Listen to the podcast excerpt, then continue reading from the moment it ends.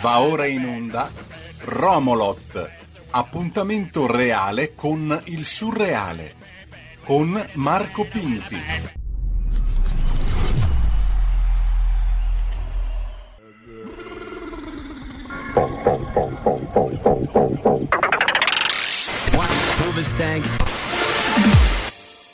Bebe Chowena, Bebe Chowena, Bebe Chowena. Bebe Chowena, Bebe Chowena, Bebe Chowena.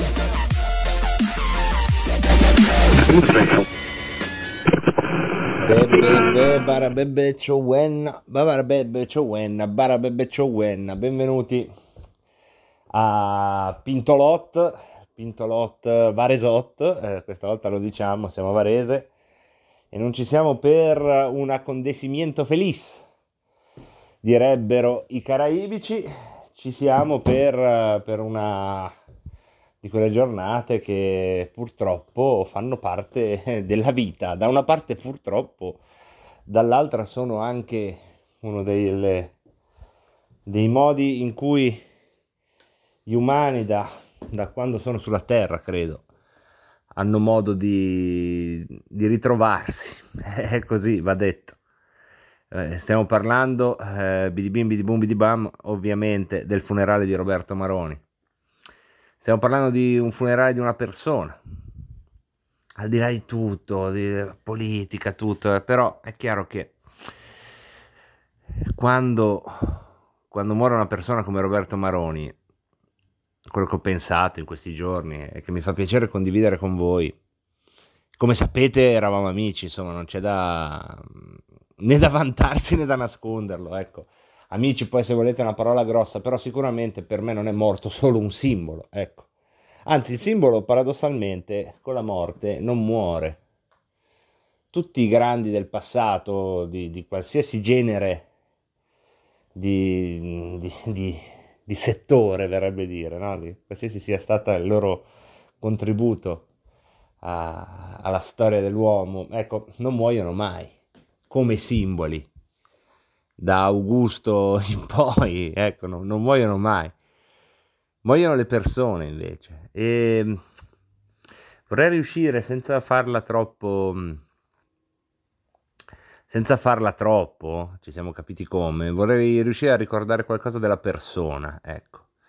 Vorrei riuscire a ripensare a tutte le volte che ci siamo visti con eh, Roberto Maroni, anche che ci siamo sentiti e c'era un collegamento fisso per buona parte di Romolot durante la, questa trasmissione. A proposito, io sono il Marco Pinti e questa non è una interruzione pirata, è una vera trasmissione della nostra radio, del nostro palinsesto e si chiama di solito Romolot, ma oggi è Varesot anzi Varesin, visto che Marone era varesino, e, e quello che resta della persona.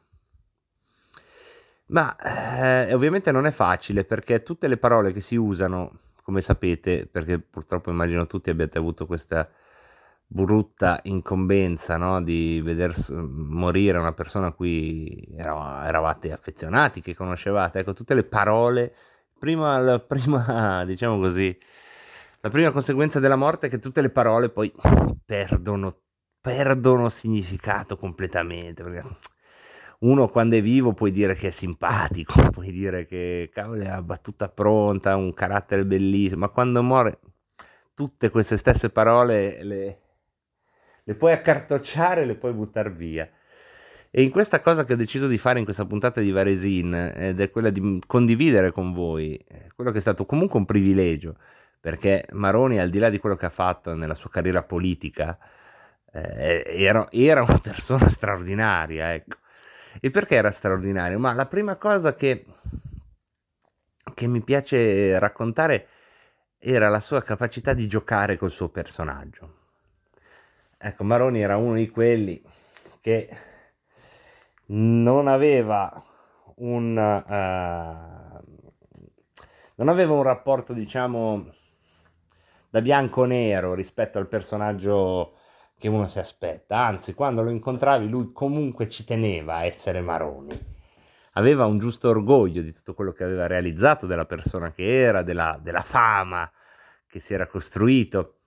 E quindi lui giocava con l'interlocutore sapendo di emanare una forza, una forza che veniva ovviamente dalla notorietà eh, e dalle indubbie capacità, no? E ce l'aveva questa forza, ecco, poi lui sapeva regolarla. E lì veniva il gusto, se volete, della persona. Ovviamente non parlo dei rapporti politici che sono, come ovvio, no? governati dalla necessità, dall'opportunità e da quello che bisogna fare, ma parlo della persona, no? Quindi nei rapporti dove lui aveva libera scelta se eh, fare questo gesto che sapeva fare benissimo e che era quello di avvicinare o tenere a distanza, come un campo magnetico che poteva invertire a comando, e questa è l'intelligenza e la capacità no, di, di, maneggiare se stessi, mi verrebbe dire, eh, poteva invertire la polarità a, a, comando. Quindi questo suo fascino che emanava con tutti, evidentemente, con tantissimi, ecco lui sapeva poi regolarlo, lo poteva utilizzare per eh, accoglierti e quindi diventava questa sua forza diventava un'energia che, che, ti contagiava in qualche modo, no? E io ho avuto la fortuna, devo dire, di vederli da vicino tutti i leader della Lega, ma proprio tutti. E ognuno ha le sue caratteristiche, però qui vedete il privato tocca il politico. Quando facevi una cosa con Maroni, eri sicuro che comunque vada sarebbe andato bene. Non so come dire, è una roba che gli farebbe sicuramente piacere questa metafora, è proprio una roba da, da, da naviganti, da marinai. Cioè, quando ti imbarcavi sulla, sulla sua nave, eri proprio tranquillo, sicuro che anche se c'è una tempesta pazzesca, anche se Madonna ci hanno squarciato la vela, ci sparano, siamo naufragati sull'isola, ci dividiamo una noce di cocco. Ecco, se ti giri c'era lui, in qualche modo riusciva a infonderti il fatto che anche il naufragio di lì a mangiare la noce di cocco fosse parte del piano, non ti preoccupare. e questo senza dirlo, ecco, era proprio una sua capacità eh, innata. Eh, vorrei, vorrei, stare su questa metafora per poi raccontare qualcosa degli altri. Ecco, sono, non faccio nomi, ma ci sono quelli, i capitani della nave, che quando sei sulla loro nave eh, ti viene voglia di fare, no? perché si dà un sacco da fare, no? ti viene voglia anche a te, cavolo, di migliorare. Ci sono altri che li guardi e non capisci, ma, ma la saprà dove stiamo andando.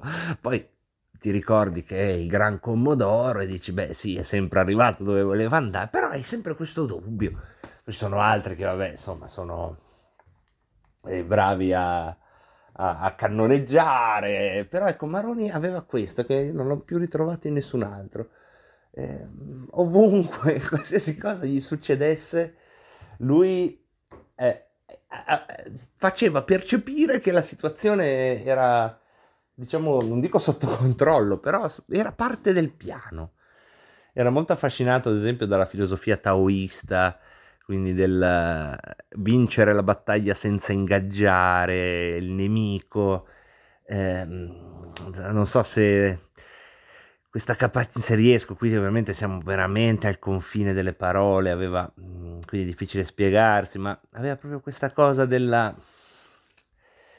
del maneggiare non solo l'istante, ma anche proprio la conversazione, ma non la conversazione anche solo quella normale, eh, intendo proprio anche la conversazione, quella politica, di un tavolo di trattativa politico, insomma, di, le pause, una capacità di, di, di, di tenere, di dare forza alle pause. Però vedete, alla fine vi sto parlando del politico, invece la persona, la persona era bizzarra per, per, le ragioni che vi ho detto, insomma.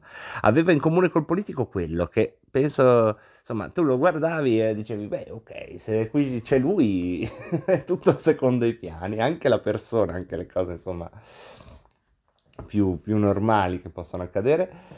E ovviamente a latere della, della frequentazione che è stata propiziata dalla politica. E cos'altro si può dire di, di Maroni? Sì, beh eh, le passioni che eh, lo, lo, lo, facevano una persona ricca. Cioè, una, una delle, degli attrezzi del mestiere del politico no, dovrebbero essere che se vai dai ciclisti parli da ciclista, se vai dai, eh, dai preti parli da prete, Ecco, Maroni non aveva tanto questa cosa, ovunque andasse eh, faceva sempre se stesso, però la, l'ampiezza delle cose che amava, in questo senso mi viene da dire il termine che può essere frainteso, ma in senso classico, no? l'erotismo, inteso come la voglia di conoscere, la voglia di esplorare mondi, ecco, no? da Eros proprio, da, da, da, dalla forza che, che, per cui il mondo non ti basta mai. Ecco, lui in molti casi, ad esempio quando parlava ai giovani, lui aveva la musica, no? E la musica non solo quella che sentiva lui, ma era aggiornatissimo sulle cose nuove, è stato uno di quelli che per primo si è autodenunciato perché scaricava la musica illegalmente e, ehm, ed era una cosa che ti prende, ecco, perché quando lui parlava di, di Bruce Springsteen o, o di, degli altri cantanti che, e, e, band che gli piacevano, parlava come si parla di un qualcosa che ami e quello anche se a me piacciono i cantautori, ovviamente ti affascina no? e ti fa entrare in un mondo. E poi, beh, la barca vela, la, una delle cose che, che, è riuscito a fare è stata la, la, traversata dell'oceano dove sono partite non ricordo quante barcavele perché si, si organizzano queste cose e, e non, uno non va da solo ma va con più barcavele e fuori Tenerife inizia una, insomma, una burrasca, il tempo è brutto, eccetera. La metà decidono di rinunciare, lui ovviamente fa parte dell'altra metà ed è riuscito a fare anche questa. Ecco, però immaginate no? queste solitudini nell'oceano, questa capacità di, di non farsi bastare il potere, no? o comunque anzi di, di, bilanciarlo il potere, perché è raro trovare un politico, un uomo di, di potere che a un certo punto decida di posizionarsi su una barca a vela in mezzo all'oceano. È vero che ci sono condizioni di sicurezza diverse rispetto al 1400, ma non troppo, eh? ma non troppo, perché l'oceano è sempre imprevedibile e, ehm, e te la puoi passare male anche al tempo degli elicotteri, ecco. E, e questo forse era un modo che aveva per bilanciare il magnetismo del potere, no? che invece eh, tende a rassicurare di un certo status, a bloccare le persone. Ecco. Quindi anche questo secondo me è un passaggio interessante de- che fa capire quanto fosse ampia la sua personalità e poi vabbè c'era tutta la parte degli aneddoti di mare, sia quelli capitati a lui, sia quelli della storia.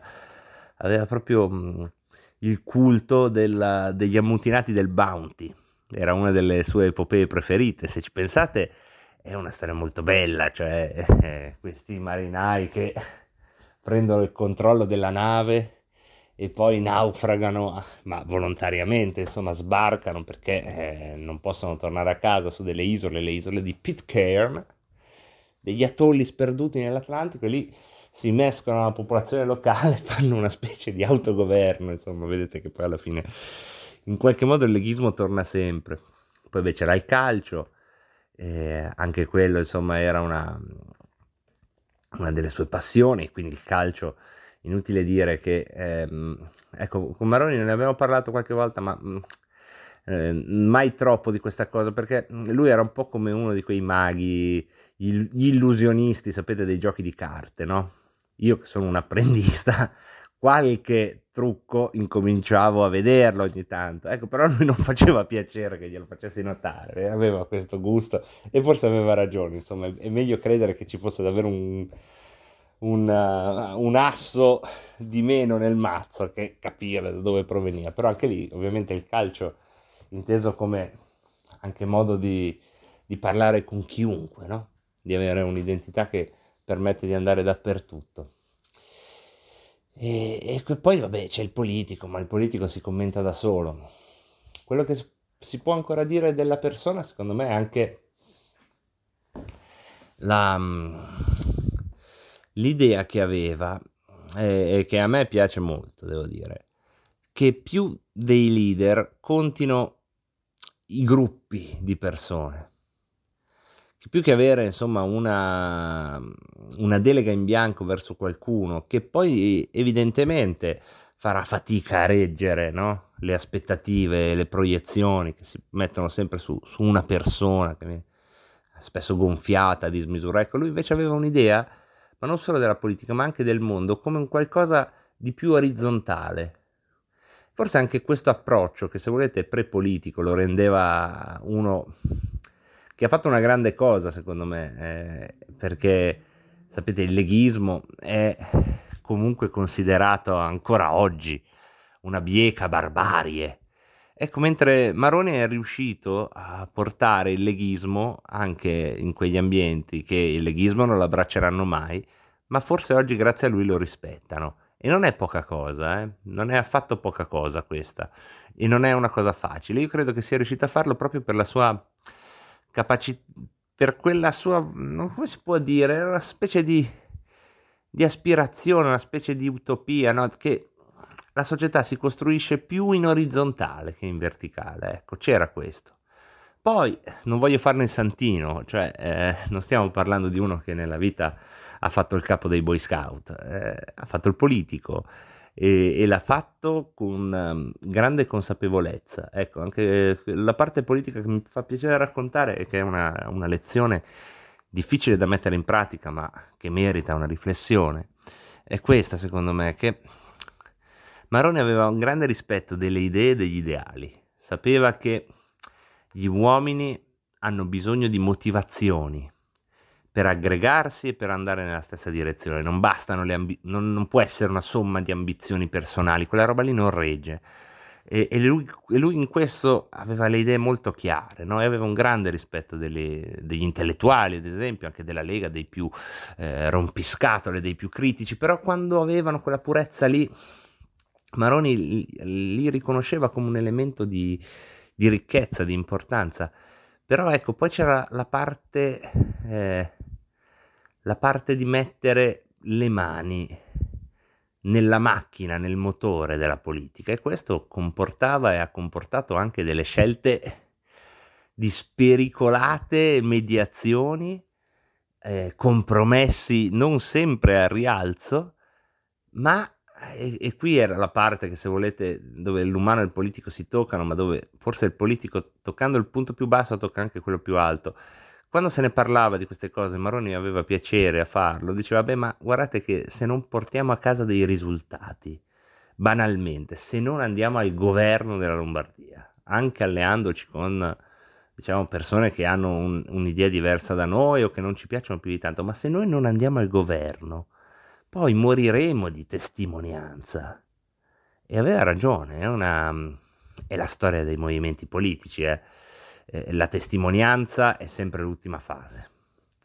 Eh, qua, un movimento ha due momenti di purezza, tutti i movimenti della storia hanno due momenti di purezza. Quando nascono, prima della corsa al potere, e quando finiscono, quando ormai il potere se n'è andato e resta come un relitto no? la, la, testimonianza di persone che ad esempio oggi nel 2022, che ne so, votano ancora il Partito Comunista Italiano e sono tesserati al Partito Comunista Italiano, è per loro stessa ammissione una scelta di testimonianza, però non ha prospettive politiche. Ecco, e, e questa cosa che di testimonianza si muore è una medicina amara perché nessuno si appassiona alla politica, nessuno vota o ama interessarsi di politica per scendere a compromessi, eh, però è una medicina amara che e fa bene alla salute, ecco. Eh, anche perché ci toglie molti alibi, lo dico col plurale, eh, lo dico anche a me stesso, anche se io ovviamente sono più, più vicino ai meccanismi della politica, ma anche da cittadino, da, da semplice elettore, militante, insomma, è facile quando vogliamo costruirci degli alibi, dire, ah guarda quello lì, ma no, ma come si fa a dar retta a quello lì? Ecco, a volte è giusto, ma altre volte è comodo perché la politica, la democrazia è quella roba qua. A un certo punto devi trovare il modo di essere nel luogo in cui si incide nella realtà, in cui una tua idea anche eh, disidratata di tanto entusiasmo, anche, eh, però va a finire che diventa una cosa che la gente può toccare e che cambia anche solo in maniera impercettibile il modo di, di, di vivere assieme. Ecco, questa è la parte sulla politica che secondo me non si poteva dire altrove. in televisione non è che si potesse dire, no? È, è giusto anche che ci sia questa celebrazione eh, tutta luminosa del personaggio Maroni. A me fa piacere anche mettere proprio nella parte luminosa anche questa, che era, eh, ripeto, una, una medicina amara, ma che secondo me ce lo racconta un po' di più. Mi ha fatto piacere condividere questa puntata ovviamente speciale con voi e non avrei mai voluto registrarla, ma così vanno le cose. Ci sentiamo, se a Dio piace, alla prossima puntata di Romolot. Dal Marco Pinti un grazie a tutti quelli che permettono la messa in onda di questa trasmissione e buona continuazione. Avete ascoltato Romolot